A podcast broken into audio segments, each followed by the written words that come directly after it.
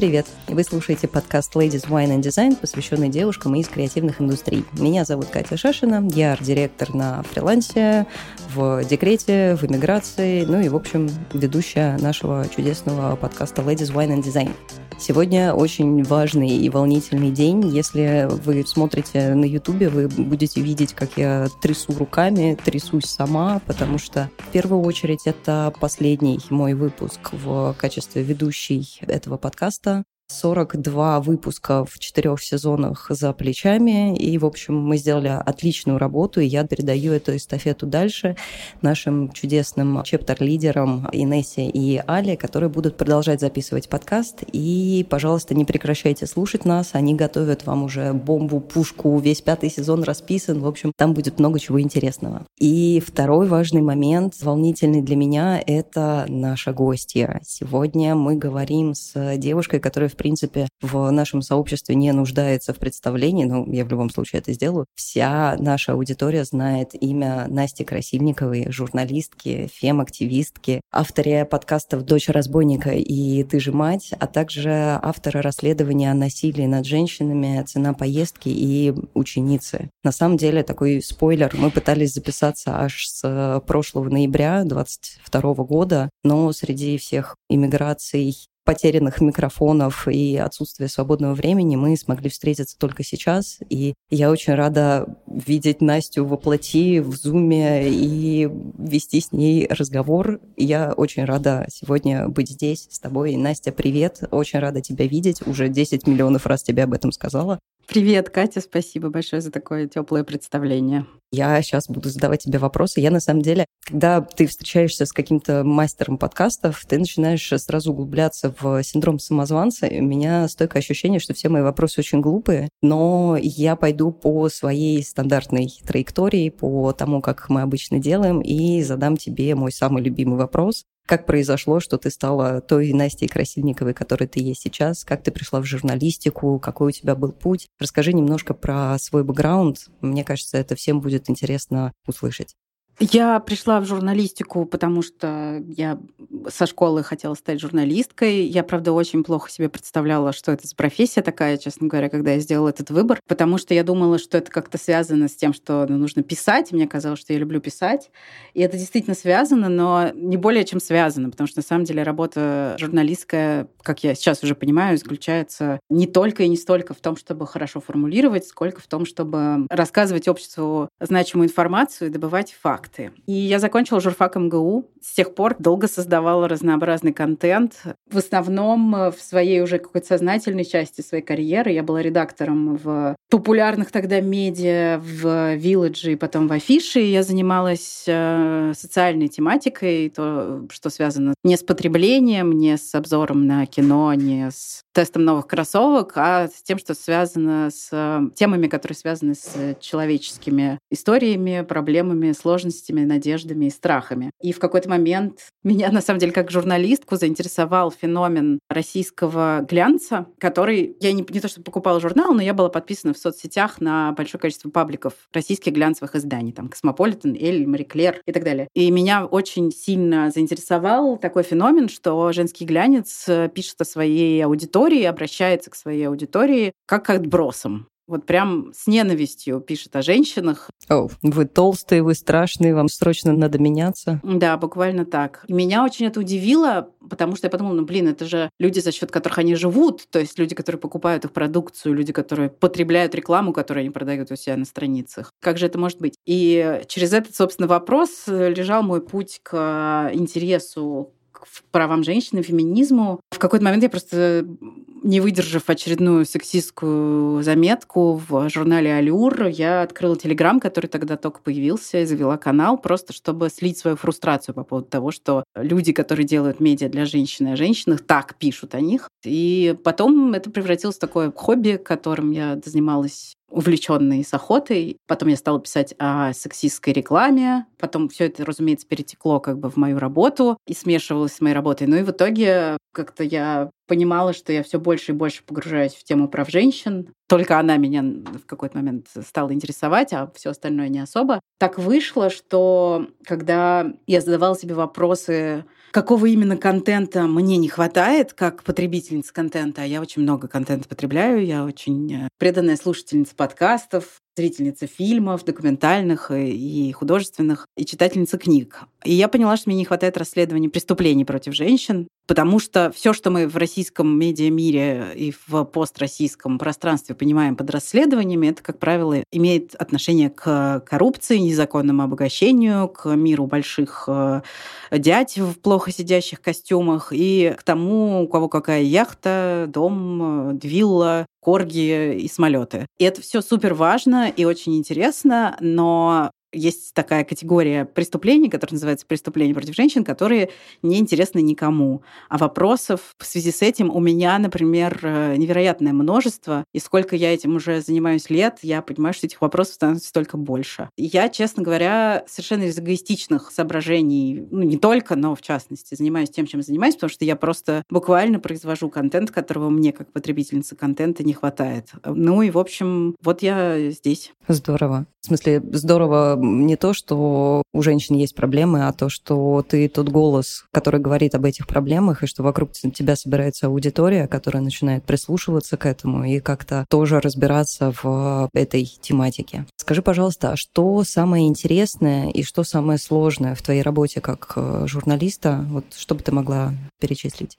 Мне кажется, что, опять же, журналисты бывают разные. Моя нынешняя ниша — это расследование преступлений. Как правило, таких преступлений, за которые редко берутся правоохранительные органы. Ну и это очень увлекательная работа. Она довольно сложная, но человек с таким майндсетом, как у меня, вот я нашла свое призвание. Это очень странно, но это так.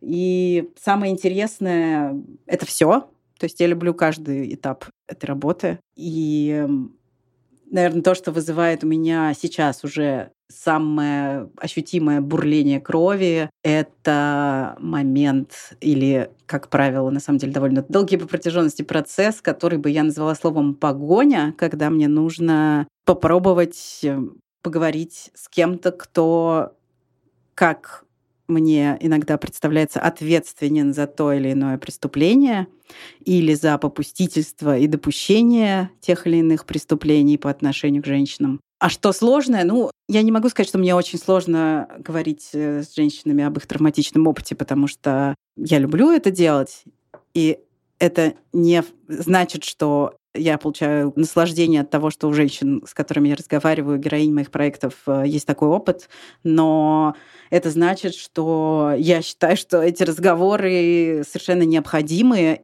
если получается так, что кто-то готов доверить такие личные и важные вещи о себе именно мне, то я счастлива быть э, проводником для таких эм, интервью мне бывает очень сложно на этапе, когда мне нужно из э, огромного количества фактуры, которые я собираю, сделать историю. Это занимает иногда по много месяцев, но существенно меньше, чем это занимает, например, у моих американских коллег, которые, например, одно расследование могут делать по 3-4 года, и это всегда вызывает у меня невероятный восторг и жгучую зависть. Я люблю каждый этап. Я люблю все, что связано со сбором фактуры, я люблю все, что связано с написанием сценариев, я люблю продюсирование, я люблю э, неизвестность, я люблю погоню, я люблю все, что я делаю. Я люблю сидеть в своем гробу и печатать по клавишам, и я люблю проводить э, много времени в поле в попытках кого-нибудь догнать, прижать, посидеть, э, поговорить, заставить хоть что-нибудь мне сказать и что-то выяснять, и ходить ногами, и требовать, и пролезать туда, где меня не ждут. Вот это все я очень люблю.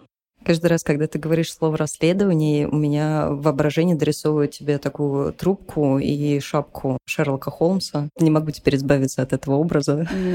Да, ну, э, на самом деле есть какие-то вещи, которые действительно для меня в момент, когда я что-то расследую, и вот я в поле работаю, они ощущаются как э, типа супероружие, как у Джеймса Бонда. В последний раз это оказались очки моего мужа, потому что у меня очень сильно упало зрение, но я не могу найти время сходить к врачу, и, видимо, мне нужен рецепт на очки. Но я я в тот момент, когда он мне их дал, я поняла, что ну я реально не вижу уже очень давно, а он мне дал очки, и я поняла, что я вижу всех людей, а мне как раз нужно было, собственно, найти человека, я там полтора месяца за ним гонялась. В месте, где очень много народу проходит мимо меня. И надев очки, я поняла, что это моя суперсила, я реально все вижу, я всех вижу, и я могу подготовиться в тот момент, когда я его увижу, к тому, что вот мне надо идти к нему. Поэтому да, в некотором смысле это реально как-то ощущается как такая детективная работа иногда. Yeah.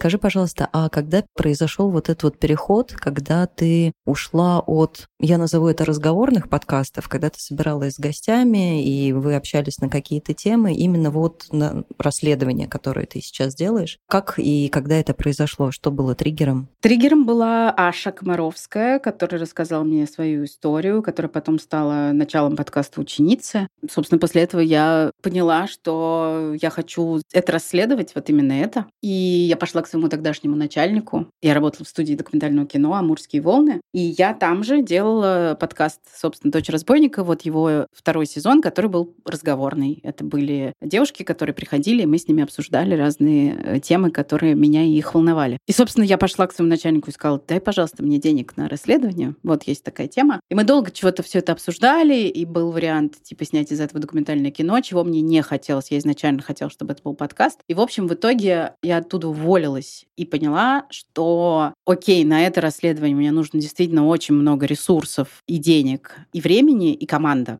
Но я могу сейчас сделать на те деньги, которые я зарабатываю рекламой в своих блогах, а я веду блоги и продаю там рекламу, я могу сделать что-нибудь поменьше для того, чтобы меня заметили и предложили мне денег на мои проекты. Это сейчас звучит как будто что-то суперлогичное, тогда мне это казалось ну, такой очень бурной фантазии, типа, окей, сейчас я что-то такое сделаю, и кто-то придет ко мне и высыпет мне на стол, значит, доллары и скажет, shut up and take my money, и делай все, что хочешь. Но примерно так и вышло. Я познакомилась на вечеринке с девушкой Яной, которая стала героиней подкаста «Цена поездки». Я поняла, что, да, собственно, в цене поездки, которую я сделала целиком на свои деньги, и э, без какого-то продакшена, который стоял бы за мной и помогал мне, там, собственно, вся эта история рассказана про то, как я это все решила придумала и сделала. После этого, да, ко мне пришли некоторые разные люди и предложили мне деньги. И вот, э, собственно, студия «Либо-либо» Лика Кремер предложила мне еще инфраструктуру, которая может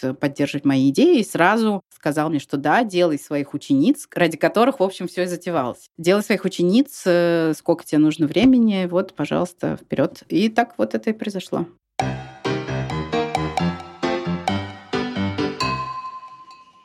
Одном из интервью, которые я вчера судорожно читала, пытаясь вместить э, все статьи, которые ты написала, и все интервью, которые ты дала в себя в ночь перед подкастом, как самый прилежный ученик на свете, я прочитала такую штуку. Я специализируюсь на темах отношения к женщинам и насилия над женщинами в России, и я умею работать с этими темами. Это мое дело, это то, чем я умею заниматься, то, в чем я хороша. Это мой сознательный выбор. Очень здорово, очень сильно звучит, меня зацепило прям прямо эта фраза, но я хотела бы спросить тебя про внутрянку, потому что все женщины, которые к тебе приходят и с которыми ты сталкиваешься в рамках расследования, ну, в общем, их истории не самые оптимистичные. Как ты справляешься с я понимаю, что это очень эмоционально тяжело. Мне все время задают да? этот вопрос, и я уже, на самом деле, я теряюсь, я просто не знаю, что отвечать. Потому что, ну нет, это моя работа, это мой выбор. Я знаю, что это то, в чем я хороша, и это правда важная штука осознание того, что то, что я делаю, это то, что я люблю, осознание того, что то, что я делаю, это важно для тех, кто доверяет мне своей истории, и для меня самой лично, как для женщины, которая живет в этом мире,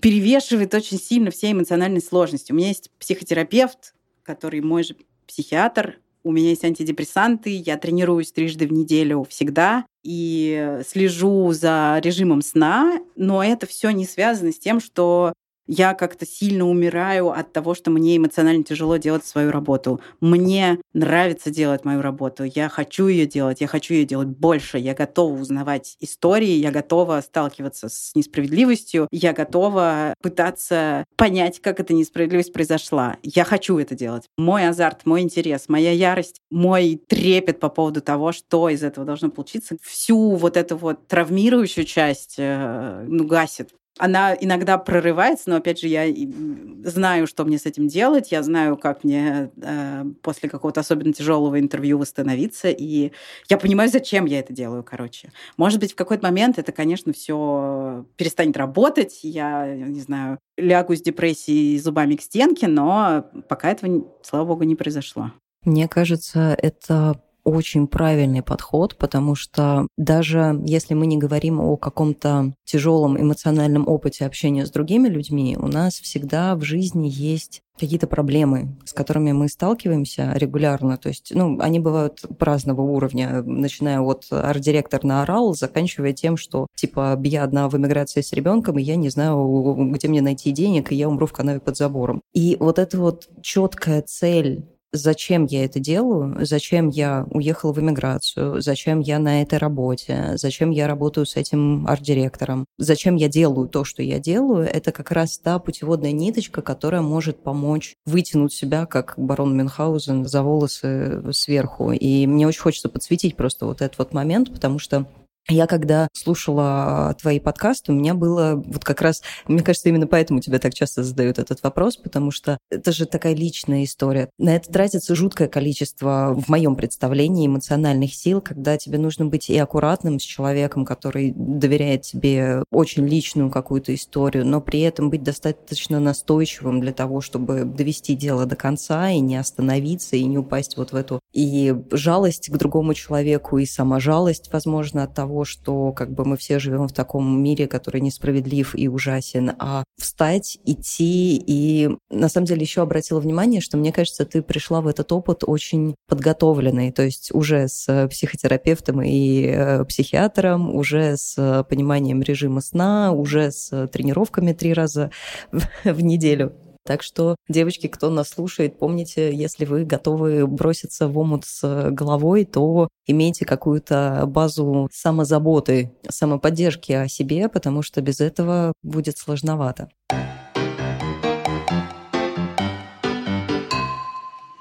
И сейчас я на самом деле перехожу к самой волнующей теме как раз э, феминизма, на которую я хочу позадавать тебе вопросы. На самом деле небольшая предыстория, в конце концов, это последний выпуск, я могу немножко про себя тоже рассказать. Я никогда не была феминисткой в том плане, что вот э, типа за все хорошее, за равноправие, за женщин до того момента, как я не начала заниматься ladies wine and design. Я на самом деле пришла очень неподготовленной в этот момент. Я много с этим сталкивалась и у других девушек, девушек и у других знакомых разного пола, с которыми я на эту тему говорила, что типа все зависит от тебя, ты просто какая-то не такая, если у тебя есть какие-то проблемы, ты просто не научилась разговаривать. Слушая твою историю в начале эпизода про глянец, я себя поймала на мысли, что у меня тоже было такое ощущение, что это мне нужно постоянно меняться, что мне нужно постоянно там э, узнавать, как лучше разговаривать с родителями, с мужем, с парнем, как мне подбирать себе шмотки. То есть всегда проблема во мне. Чем глубже я залезала в эту тему, чем глубже я копала, тем больше я понимала о том, что что-то действительно не так. Я этим занимаюсь не так давно, три года, и тот опыт, который у меня возник, он возник с мыслью о том, что, господи, про это нужно рассказывать, что, типа, девчонки, посмотрите вокруг, есть проблемы, вы правда считаете, что то, что у вас зарплата ниже, чем у мужчин на таких же позициях, это просто потому, что вы не дорабатываете? Вы правда считаете, что вы истерички, когда вы требуете защиты собственных границ и отстаивания своих прав, когда вы просто отстаиваете свои права? Вы правда считаете, что вы не имеете на что-то права? Вы правда считаете, что вы постоянно должны быть на поле битвы, доказывая мужчинам о том, что у меня любимый муж, я его нежно люблю, он очень меня сильно поддерживает, и каждый раз, когда я начинаю типа феминизм, girl power, поддержка женщин. Он такой белый цисгендерный мужчина, всем всегда должен. И у нас с ним часовые просто беседы на эту тему. Но я часто встречаюсь э, с такой позицией и от мужчин. Я себя чувствую до сих пор мало подготовленной к этому. То есть мне часто задают какие-то вопросы, от которых я теряюсь. Один из моих любимых был на первом моем выступлении от Ladies Wine and Design, когда я рассказывала вообще про сообщество, что это такое. И мужчина из зала задал мне вопрос, что как вы можете говорить о том, что мужчины и женщины равны в рабочем плане, если мужчины все время, мне кажется, тебе это понравится, все время проводят на работе, а женщины, внимание, красятся и ухаживают за собой. И я была в таком ступоре. Это было, собственно, мое первое выступление. Пару месяцев я только начинаю вот это вот копать. И я просто не знала, что ответить, потому что в моем представлении это была такая чушь, которую, ну, просто зачем он задал этот вопрос. Но при этом я понимаю, что это как бы его образ мысли, который он транслирует. Он аккуратно, вежливо задал мне этот вопрос, пытаясь в этом разобраться. Слава богу, я тогда вспомнила про то, что мне как раз муж рассказал, что в стриме увидел, что его знакомый потратил, я не помню сколько, 10, по-моему, тысяч часов на Counter-Strike. Я привела ему этот пример, что типа мужчины играют в танчики и там бегают э, по всяким компьютерным играм, и вообще как бы каждому человеку есть чем заняться в свободное от работы время. Но я прям споткнулась. И здесь мне очень хочется узнать о том, как ты говоришь о женской повестке, как правильно вообще это делать. То есть как делать это экологично, с одной стороны, но в попытках объяснить, именно просветить людей, а не настроить их против себя и как-то образумить? Это очень интересный вопрос, потому что здесь есть два важных слова, за которые я хочу зацепиться. Во-первых, что значит как правильно? Правильно не существует. Для каждого отдельного человека действенными аргументами могут оказаться совершенно разные вещи. И может быть ситуация, в которой я не попаду ни в одну точку, которая могла бы подействовать для того, чтобы этот человек, не знаю, каким-то образом изменил свое мировоззрение. Это тоже нормально. Поэтому правильно это всегда по-разному. И я не думаю, что есть какой-то один способ, который подошел бы всем. Я думаю, что если есть вообще в принципе силы и ресурс на то, чтобы говорить о том, что мир несправедлив по отношению к женщинам, и объяснять кому-то или демонстрировать э, на цифрах, или в принципе хоть немножко об этом заикаться, то это уже достаточно для того, чтобы говорить как угодно, так как вам удобно, так как у вас сейчас получается, и никак иначе. Если это получается не экологично, и это тоже нормально, то есть я не могу сказать, что в 100% случаев на агрессивные выпады выпады мужчин, я буду отвечать вежливо и нейтрально. Это вообще совершенно не так, поскольку у меня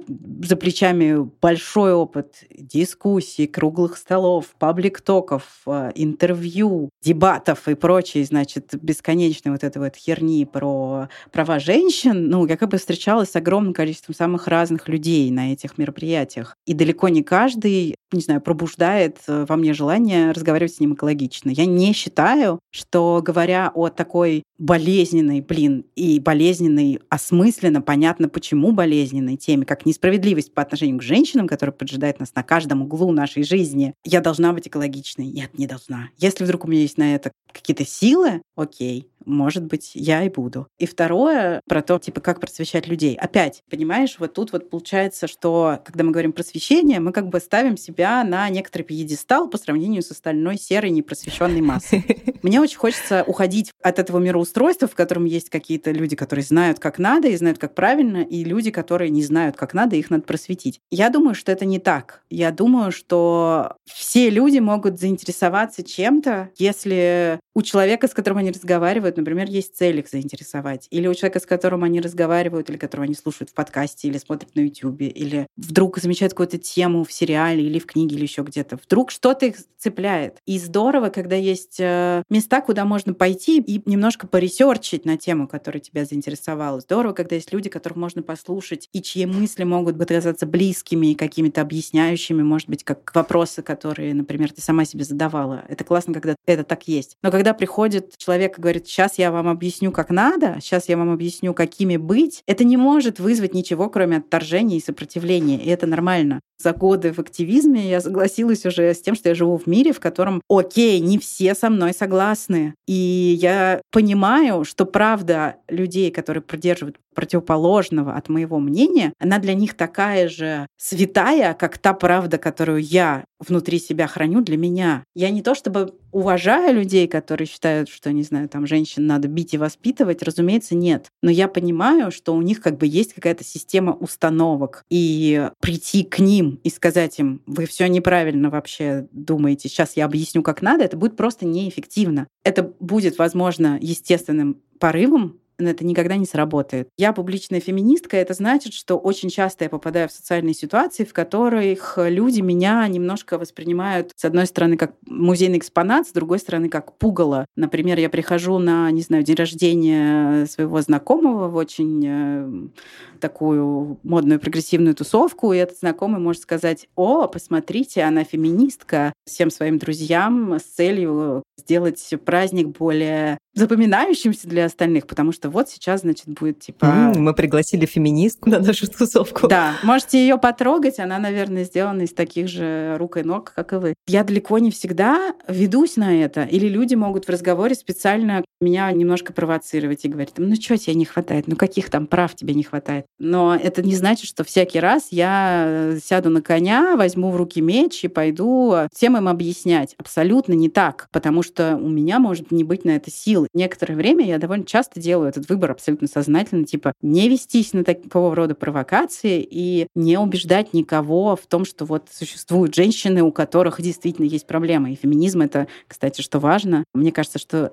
на это очень многие не обращают внимания, но я все время повторяю, что вот я считаю, что феминизм — это не борьба за равноправие. Феминизм — это борьба за права женщин. Права женщин — это довольно специфическая штука. Она имеет отношение к равноправию, когда речь идет о равной оплате труда труда на аналогичных должностях. Да, тут имеет смысл равноправие. Или когда речь идет о декрете, который делится пополам обязательно между родителями. Тут имеет смысл вести разговор о равноправии. Но когда мы говорим, не знаю, о праве на публичное кормление грудью, когда мы говорим на, о праве на защиту от э, gender-based violence, от гендерного насилия, пострадавшими от которого, как правило, являются женщины, то мы говорим о правах женщин, мы говорим о том, что есть специфические проблемы у такой категории людей, как женщины. И еще одна важная деталь, что при этом женщины — это большая часть с небольшим перевесом, большая часть населения планеты. И поэтому как бы тоже то, про что многие забывают, что права женщин — это права человека. Отстаивать их нужно с такой же яростью и с такой же настойчивостью, как и права человека, потому что то, что очень часто, опять же, феминистки слышат, например, в правозащитной среде, это что-нибудь вроде «давайте сначала с политзаключенными разберемся, а потом уже будем ваши как бы тетские проблемы решать».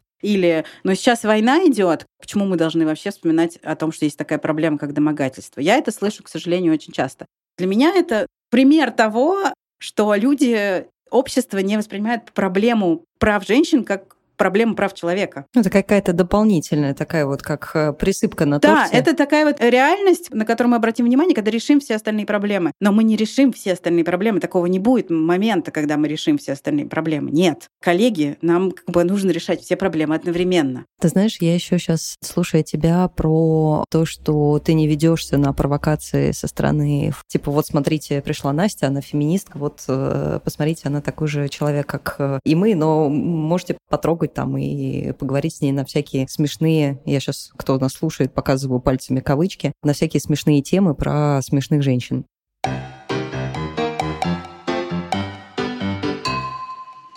Я хочу немножко переключиться, на самом деле, на самих женщин, потому что, опять же, в процессе работы с сообществом я сталкивалась с очень большим количеством именно женской позиции относительно того, что, типа, ой, да она просто, просто странная, поэтому у нее все так. Или а у меня вообще никаких нет проблем, просто я нормальная, а вы нет. И мы как-то общались с Лилу Рами, а моя подруга хорошая тоже, она ведет блог про феминизм, и мы с ней тогда очень приятно поболтали. И она тогда рассказывала про то, что каждая женщина на тусовке в какой-то там период э, своей жизни, она считает, что вот типа она классная, а все остальные женщины вокруг нет. Типа она умная, она самая юморная, она имеет право смеяться над блондинками, например, или еще чего-то, а все остальные — это вот какая-то такая женская серая масса. И самое интересное, что когда я начинала разговор с такими женщинами, сначала это было такое типа отвержение, что да нет, феминистки сами себе там что-то придумали, у них просто, ну и там дальше список того, почему это на самом деле не так, и какие у этого есть оправдания, и какие-то причины, которые совсем-совсем-совсем не связаны с э, полом. А потом в какой-то момент, когда я начинала набрасывать какие-то факты, какие-то, может быть, цифры, как-то уводила разговор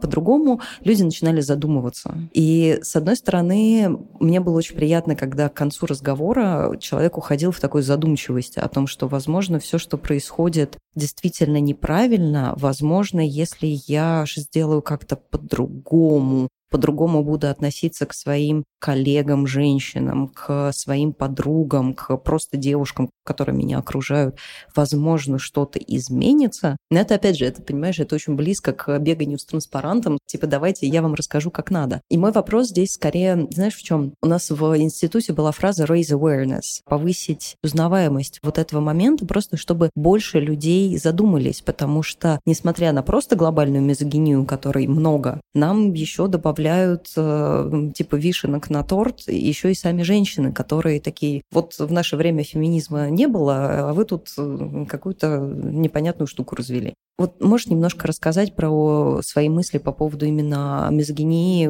внутренней? Да, да, действительно, это довольно заметная часть общества. Это женщины, которые, будем называть вещи своими именами, например, гнобят других женщин. Это хорошо видно не знаю, в публичных скандалах, э, связанных с домогательствами, когда кто-нибудь решится рассказать о пережитом опыте насилия в соцсетях, то в 100% случаев под э, этим постом в любой социальной сети появятся женщины, которые будут говорить э, разными словами о том, что ты сама виновата и не надо было. Я вот в короткой юбке по ночам не хожу, а ты куда поперлась и так далее. И такого очень много на самом деле во всех практически сферах жизни, в материнских сообществах это, к сожалению, очень тоже распространенная штука, когда одни женщины пытаются морально возвыситься над другими за счет того, что они как бы более качественные, как им кажется, матери там и так далее. Мне кажется, что эта проблема действительно гигантская, с одной стороны, и мы все более-менее, там люди нашего поколения, женщины нашего поколения, мы выросли из среды, в которой внутренняя мизогиния была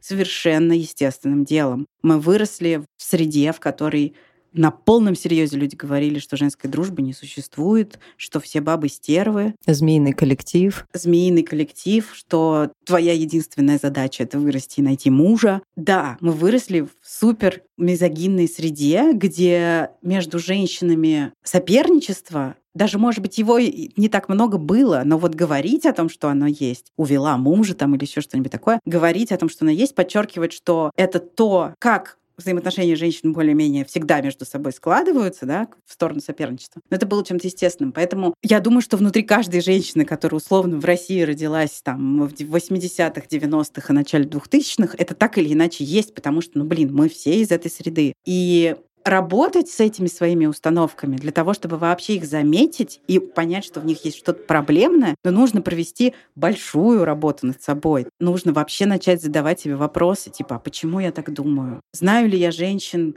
которые, может быть, заслуживают, там, не знаю, одинаковой зарплаты со своими коллегами-мужчинами. А знаю ли я женщин, которые пережили опыт насилия и не смогли добиться справедливости? Каждая из нас знает таких женщин, и каждая из нас, скорее всего, пережила в той или иной форме какой-то опыт насилия. А считаю ли я справедливым то, как мир устроен по отношению к женщинам? А нравится ли мне, что на собеседовании меня всякий раз спрашивают, а когда я уйду в декрет? Имеет ли это какое-то отношение к моим компетенциям профессиональным? А устраивает ли меня, что меня не продвигают по службе, а продвигают Ваню, потому что у Вани, э, значит, жена и маленький ребенок. И когда начинаешь задавать себе все эти вопросы, э, потом это очень неприятная реальность, да, вот это вот феминистская оптика, которую рано или поздно огромное количество женщин вдруг на себя надевает, ее потом невозможно снять, ее невозможно отмыть. Ты не можешь перестать видеть мир вот в этих вот цветах. И это очень обидно и болезненно. Я росла я думаю, что многие слушательницы этого подкаста росли в а, среде, где мне натурально говорили постоянно, что задача моего существования — это найти мужа и как бы потом рожать детей. Я была очень удивлена, когда оказалось, что вообще-то у меня есть еще какие-то свои желания, которые вообще не совпадают с этой картиной, которую мне нарисовали люди, которые меня окружали как мне понять, чего я хочу? А как мне понять вообще, чего я могу и хочу делать? А что делать, если я хочу много денег зарабатывать? А что делать, если я хочу карьеру? А что делать, если я хочу вот такую журналистику делать? Куда, как мне, что мне с этим совсем делать? И это настолько сильный конфликт, просто сдвиг титанических плит, когда я выросла и обнаружила, что вообще все не так, как мне объясняли в детстве и в юности, что то, что мне с детства казалось наебкой, оказалось полной наебкой, что эти взрослые, которые все это говорили, на самом деле были неправы и ничего не знали про меня и мою жизнь, и мои потребности, мои желания, мои интересы, ну, это супер болезненный процесс. И представь себе, что мы сейчас берем и всем женщинам говорим, Нет, найти мужа — это вообще не цель. Муж как-нибудь найдется. И это нормально не хотеть искать мужа, прикиньте. Нормально не быть замужем. Нормально вообще как бы не думать об этом. Нормально не хотеть детей. Нормально не рожать детей. И все, что есть в вашей жизни, это ваш выбор. Если вам повезло жить в стране, в которой ваш выбор не определяет за вас государство, к сожалению, стран, где выбор женщин определяется, а не за них государство или окружающий мужчина, растет постоянно количество этих стран, и Россия тоже мигрирует в сторону такой страны. Но если у вас есть выбор, то это на самом деле тот выбор, который вы можете делать, информирована. Выпадение из этой парадигмы, где все понятно, и твой сценарий нарисован с самого начала, в ту парадигму, в которой ты сама отвечаешь. Не мужчина какой-то абстрактный или конкретный, а ты сама отвечаешь за то, что будет с твоей жизнью дальше, ты сама отвечаешь за каждый свой выбор, не за кем-то, как за каменной стеной, а сама себе каменная стена. Ну, это может быть супер неуютным миром в обществе, в котором тебя готовили к другому. Поэтому взять и обвинить как бы всех женщин, которые действительно, да, испытывают много презрения или нелюбви, или неосознаваемой ненависти к другим женщинам, взять и обвинить их всех дружно в том, что они вот такие злые, непроработанные мигеры, я не могу. Я понимаю, почему очень сложно эту штуку в себе вообще обнаружить и тем более победить. Я думаю, что это результат огромной внутренней работы, ну, на который не у всех может быть достаточное количество ресурсов, времени, денег, я не знаю, сил. Это я вот такая привилегированная, что у меня было время, силы, время и деньги на то, чтобы эту работу как-то провести. Но это не значит, что у всех они есть. Другой вопрос, что, опять же, в какой-то момент взрослой жизни, наверное, считать, что там все окружающие женщины сами виноваты в том, что с ними происходит, это тоже уже выбор, да, то есть его, наверное, в какой-то момент можно перестать списывать на то, что так сложились обстоятельства, и сделать, что называется, own it. И я знаю таких женщин, ну, как бы я получаю очень много разного там фидбэка, например, на свою работу. Я помню, что после подкаста «Цена поездки» какая-то комментаторка в Фейсбуке написала про меня, что ей стыдно за то, что я женщина, и ей стыдно за то, что ее мать и бабушка стыдятся, что, значит, я своим существованием порочу, в принципе, прекрасных вообще, в принципе же, существования женщин, потому что вот такая я, значит, тупорылая, уродливая феминистская овца, которая что-то там смеет заявлять, что женщина не виновата в том, что ее изнасиловали. И она мне долго это доказывала. И вот я почувствовала в этот момент даже какое-то уважение в том смысле, что она прямо she owns it, она прямо вот верит в это, она яростно это защищает. Другое дело, что она защищает это такими методами, которые там, например, со мной не работают, потому что с помощью оскорбления меня довольно сложно переубедить. Но все равно как бы я почувствовала, что да, вот она этот выбор сделала делала. Но я думаю, что женщин, которые условно осознанно делают такой выбор, ненавидеть других женщин, их не так много. Я думаю, что их становится все меньше и меньше. Все равно с каждым новым, не знаю, подкастом, постом в Инстаграме, книгой, фильмом, сериалом, э, разговором с подругой. И тут еще есть такая важная тема про сестринство, которая, например, очень мощно звучит в европейской и американской феминистской, в принципе, жизни, про то, что женщины помогают друг другу, что женщины знают, с чем сталкиваются другие женщины, и поэтому могут, как никто другой, поддержать, да. И у нас это пока еще совсем не так принято и не так распространено. И, опять же, мы все как бы выросли в стране, где натурально считалось, что нет женской дружбы, и все бабы стервы, и друг с другом общаются только для того, чтобы мужика какого-нибудь увести. То есть это не так, как бы если каждый из нас посмотрит вокруг себя и на своих подруг, и мне кажется, что это на самом деле у огромного количества женщин так, но у меня это точно так. В смысле, мои подруги — это, ну, важнейшая часть моей жизни. Это серьезнейшие вообще группа, система поддержки, система обмена ресурсами, система в принципе, мировоззрение, во многом то, какой я стала, я стала, потому что я дружила именно с теми женщинами, с которыми я дружила и дружу. И меня в этом смысле, конечно же, страшно продолжает угнетать то обстоятельство, что каждая моя подруга, потому что это совершенно великие, абсолютно исключительные, невероятные просто персоны, все равно каждая из них найдет повод там себя гнобить, в себя не верить, не разрешать себе того, что мужчина разрешил бы себе просто тупо не подумав, вот так вот по щелчку пальцев, что каждый из нас борется с синдромом самозванки просто бесконечно, и каждый из нас все время говорит другой, да ты что, охренела? Ну вот я тебя вижу снаружи, я тебя вижу отсюда, я знаю, на что ты способна, я знаю, что ты можешь, я знаю, что ты умеешь,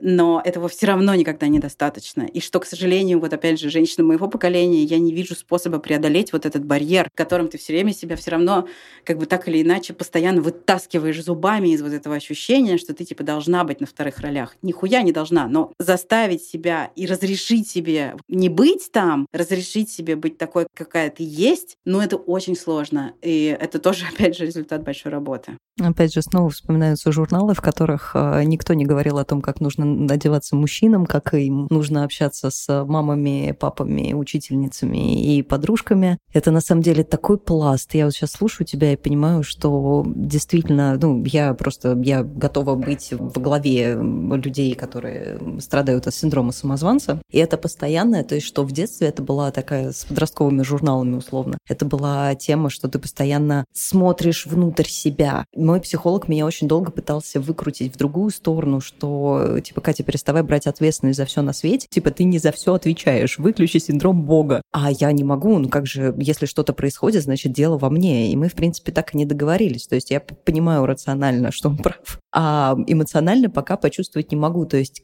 как бы вот это вот ощущение вечной ответственности, которая лежит на тебе всегда и за всех, за мужа, за ребенка, за ваш семейный бюджет, за ваш быт. Есть же вот эта вот шутка, что женщину нужно пожалеть, а мужчине нужно решить проблемы. И вот, ну, как бы часть конфликтов на этой теме. Да нет, мы тоже пытаемся решить все проблемы одновременно. Муж проблемы на работе, сейчас я пойду к начальнику и скажу ему, что он дурак. И порешаю проблемы. И еще, значит, борща наварю, чтобы мужчина успокоился. Освобожу ему время, которого у меня и так нету, чтобы он мог отдохнуть, потому что, ну, как же, как же по-другому. Мы же поддерживающая семья, мы же друг другу саппортим.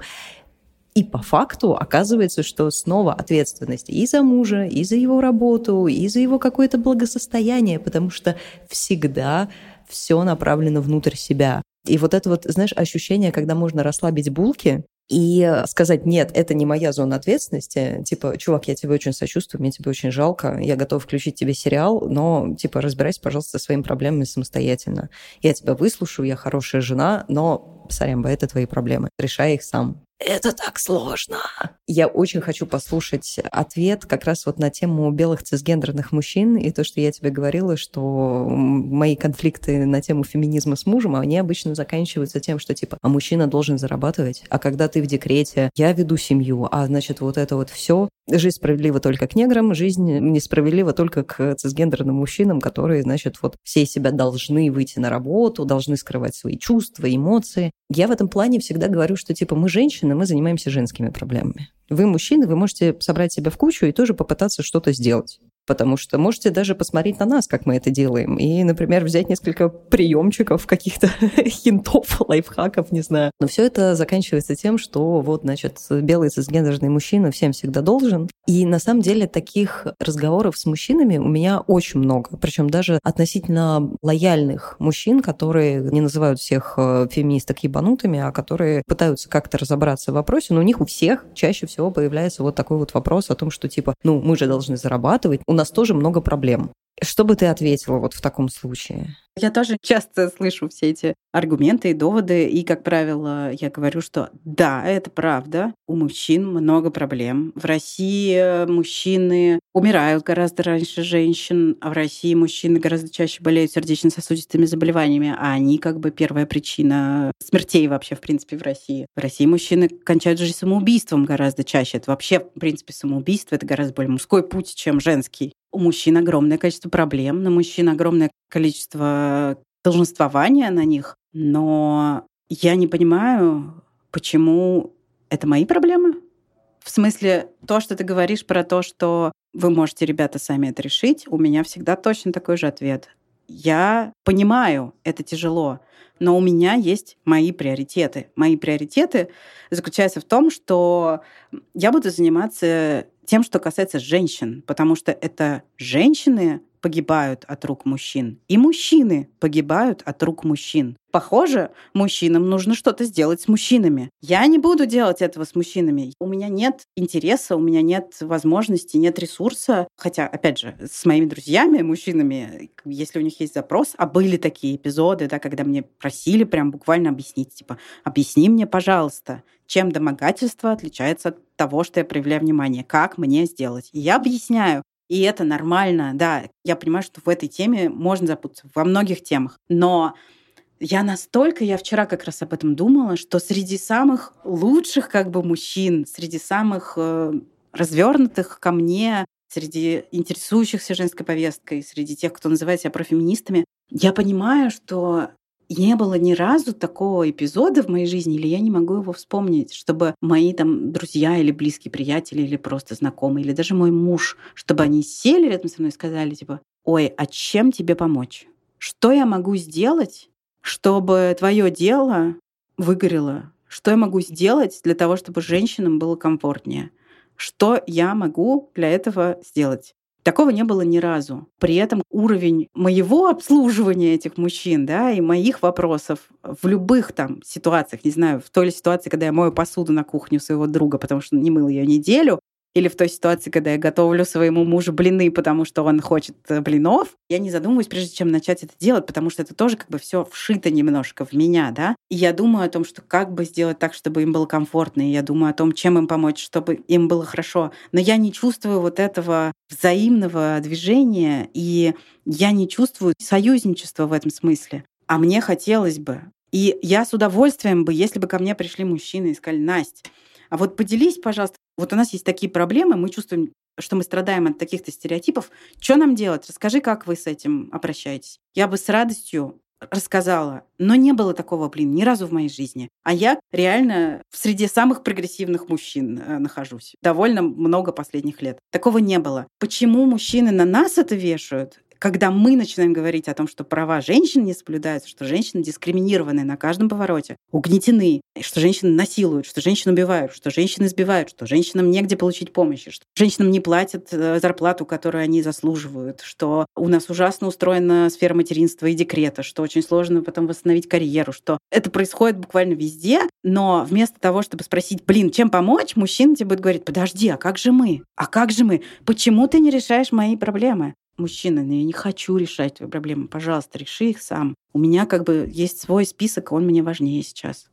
Ты знаешь, подумалось, что есть на самом деле очень большая связка между мытьем посуды, когда человек неделю ее не мыл, и решением их проблем, потому что если даже самые любящие мужья, скажем прямо, не то чтобы ждут, они скорее не задаются вопросом, типа, кто должен мыть посуду, кто должен, типа, стирать белье. Как бы у меня прекрасный муж, я его очень люблю, но посудомоечную машинку разгружаю я, и стиральную машинку разгружаю я, и готовлю, типа, три раза в день день себе и ребенку, и мужу, за редким исключением, тоже я. И это не вызывает ну, то есть, типа, мне нормально, я люблю заниматься бытом, мне большую часть времени нравится это делать. И то же самое здесь, что, типа, ну, ты же, типа, делаешь так, что у нас дома чисто. Может быть, ты еще как бы еще что-нибудь порешаешь. Мне кажется, это тоже исторический контекст немножко, когда мужчина был роскошью, которую не каждая женщина могла себе позволить, скажем так. И вот сейчас эта роскошь тоже потому что наши матери, которые все в той же самой внутренней мизогинии и в том же самом э, круге воспитания, что курица не птица, женщина не человек и все такое. И мужчина это был просто вот пусть, э, что называется, бьет, пьет, на сторону ходит, но зато домой возвращается хотя бы иногда. И нет-нет, да и проскакивает вот это вот, что типа я тут э, такой типа свежий цветок, которому мама в детстве запрещала плакать, и теперь у меня проблемы на работе. Чувак, я хожу к психологу, я занималась самообразованием, я разговариваю с другими людьми на эти темы, я пытаюсь что-то изменить, я записываю подкасты, я пишу статьи. Может быть, ты поднимешь свою жопу и сделаешь то же самое? Нет? Хм. Да, да. И очень сложно бывает мужчинам понять, что их условно проблемы мы не будем вот глобально да, решать. Не потому, что мы злые, отвратительные и ненавидим всех мужчин, а потому что, ну, честно говоря, список проблем, которые есть перед... Ну, я уже говорила сегодня, что я не вижу, чтобы на моем веку радикально изменилась ситуация с правами женщин. К сожалению, я уже смирилась с тем, что радикально она не изменится. Но мне столько хочется сделать для того, чтобы хоть что-то изменилось. И у меня этот список дел, он просто бесконечный. Я, правда, не могу сейчас решать еще и вот это. Почему-то мужчина воспринимает это как личное оскорбление очень часто. Не приготовила блинчики с утра, как же так? Не решила мои проблемы.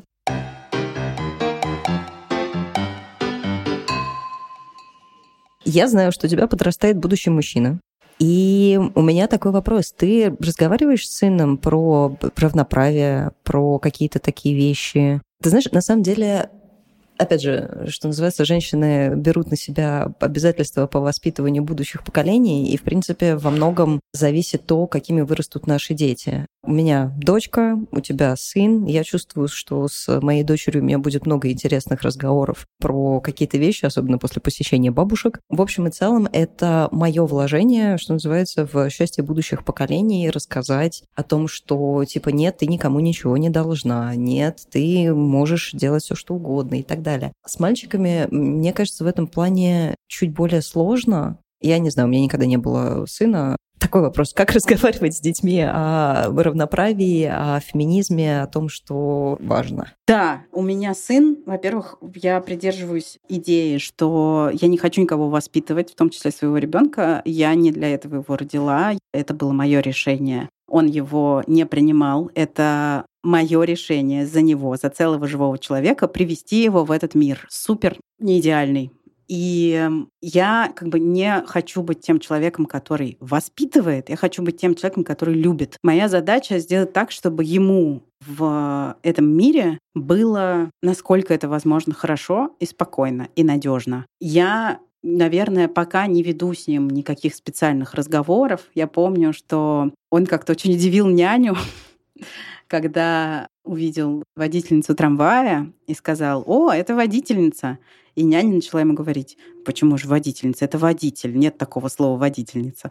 Вот, я в этот момент как бы поняла, что, окей, мой ребенок сам как-нибудь разберется, да? Ну да, я думаю, что гораздо меньше мы можем передать детям с условным объяснением, особенно вот в таком возрасте, в котором мой сын сейчас находится, когда ему все таки больше интересны машинки и поезда и всякие такие штуки. Я думаю, что гораздо больше вот на этом этапе я могу ему передать через то, как я отношусь к своей работе. Я ему про это говорю. Вот мы с ним как раз разговариваем, и это, в принципе, на самом деле тоже немножко про гендерную штуку. Что когда я ему говорю, что он мне говорит, пожалуйста, не уходи на работу, останься со мной, я ему говорю, Федь, ты понимаешь, я на работе зарабатываю деньги. Эти деньги нужны нам для того, чтобы, ну, как, как детям там объяснять, чтобы покупать еду и машинки тебе. Раньше я им так объясняла, когда он был там, ему было три года. А сейчас я говорю, Федь, я хожу на работу не только потому, что я зарабатываю деньги, но потому что это очень важная для меня вещь. Я очень люблю свою работу, мне нравится там быть. Мне нравится быть и с тобой, но я хочу быть и на работе. Я поэтому сейчас туда уйду. Я знаю, что ты будешь скучать, но я потом вернусь. Но для меня это важно. Я говорю ему о том, что да, в моей жизни существуешь не только ты, в моей жизни жизни существует еще и то, что для меня важно. Это могут быть какие-то вещи, не связанные с тобой. И я рискую тем, что ему будет от этого больно, и он будет как бы испытывать какой-то дискомфорт. При этом я хочу, чтобы он знал, что у меня то есть у женщины, знакомой ему лучше других женщин, есть своя жизнь, которая проходит вне его. Я предполагаю, что таким образом это воспитание и строится. Или там, например, разумеется, он видит, что его родители взаимозаменяемы в том, что касается, не знаю, приготовления макарон или укладывания спать, или чистки зубов ему. Он знает, что папа может... Папа это, конечно, делает значительно реже, но все равно он знает, что папа в состоянии, проведя некоторое время у плиты, дать ему какой-то еды после этого. Вот. Поэтому у нас есть некоторый мне кажется, гораздо более здоровый, чем у поколения, опять же, моих родителей пример да, и у меня есть какие-то правила и принципы, что я ему не объясню. Разумеется, я не говорю ему, не знаю, что девочки слабее или хуже, или еще что-нибудь такое. И наоборот, как, когда есть возможность, и это как-то вдруг к месту, то мы обсуждаем, что и девочки, и мальчики могут любить разные вещи, интересоваться разными вещами. Но это не значит, что я его, знаешь, как бы специально воспитываю и говорю, ну уважай права женщин.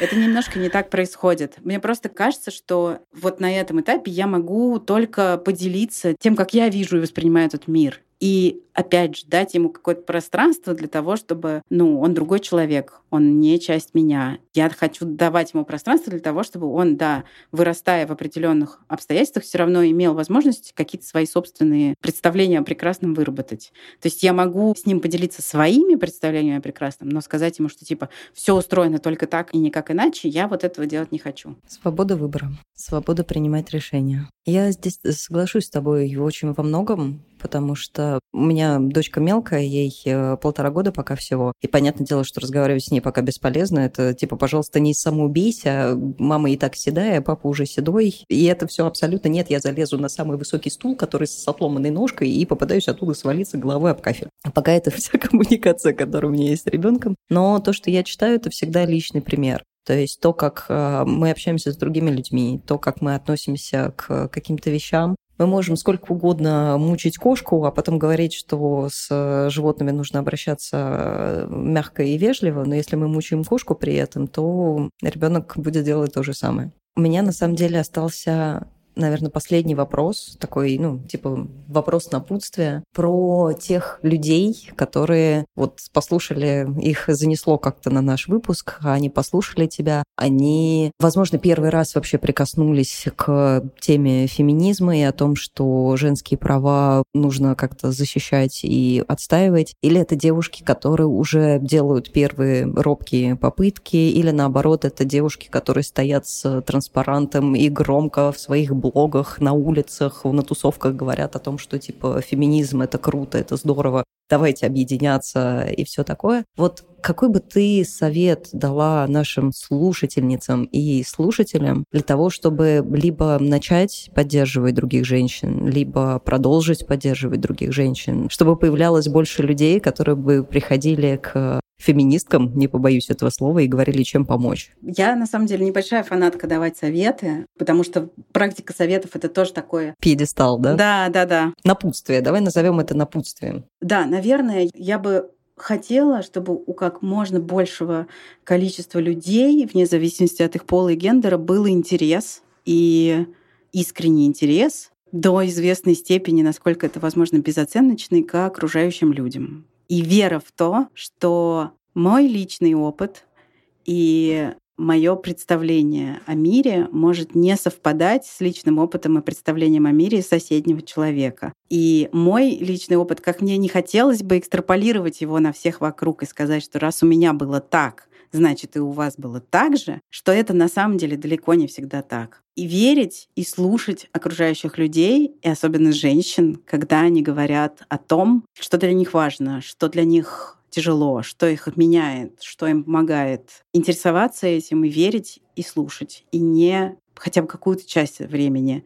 не оценивать, а слушать и принимать к сведению. Вот, пожалуй, все. Спасибо тебе огромное. Я с большим удовольствием тебя слушала. Это, не знаю, как документальная сказка на ночь, что ли. То есть, с одной стороны, это важная информация, которую, мне кажется, нужно услышать много кому, а с другой стороны, просто интересно тебя слушать, и то, как ты рассказываешь, в общем, мне очень понравилось. Спасибо тебе большое, что пришла и что поделилась. Мы большие молодцы, что мы записались. И, в общем, я была очень рада провести это время с тобой. Да, я тоже. Спасибо, что позвали.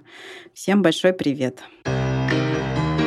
Ну что ж, мой последний выпуск подошел к концу. Я испытываю легкую грусть относительно того, что это было очень здорово, и я жалею, что это закончилось, но я надеюсь, в какой-то момент, может быть, я замучу какой-то еще один проект с подкастами, а может быть и нет. Ну, в общем, ребят, кто еще не подписан на меня, на сообщество и на наш подкаст, пожалуйста, сделайте это и следите за апдейтами. А я говорю всем спасибо, спасибо всем, кто был с нами. С вами были журналистка Настя Красильникова и арт-директор Катя Шашина.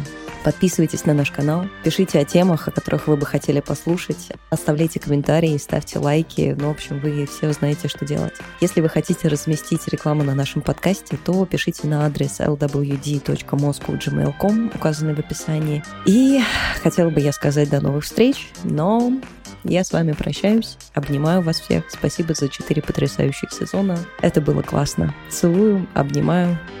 Пока-пока.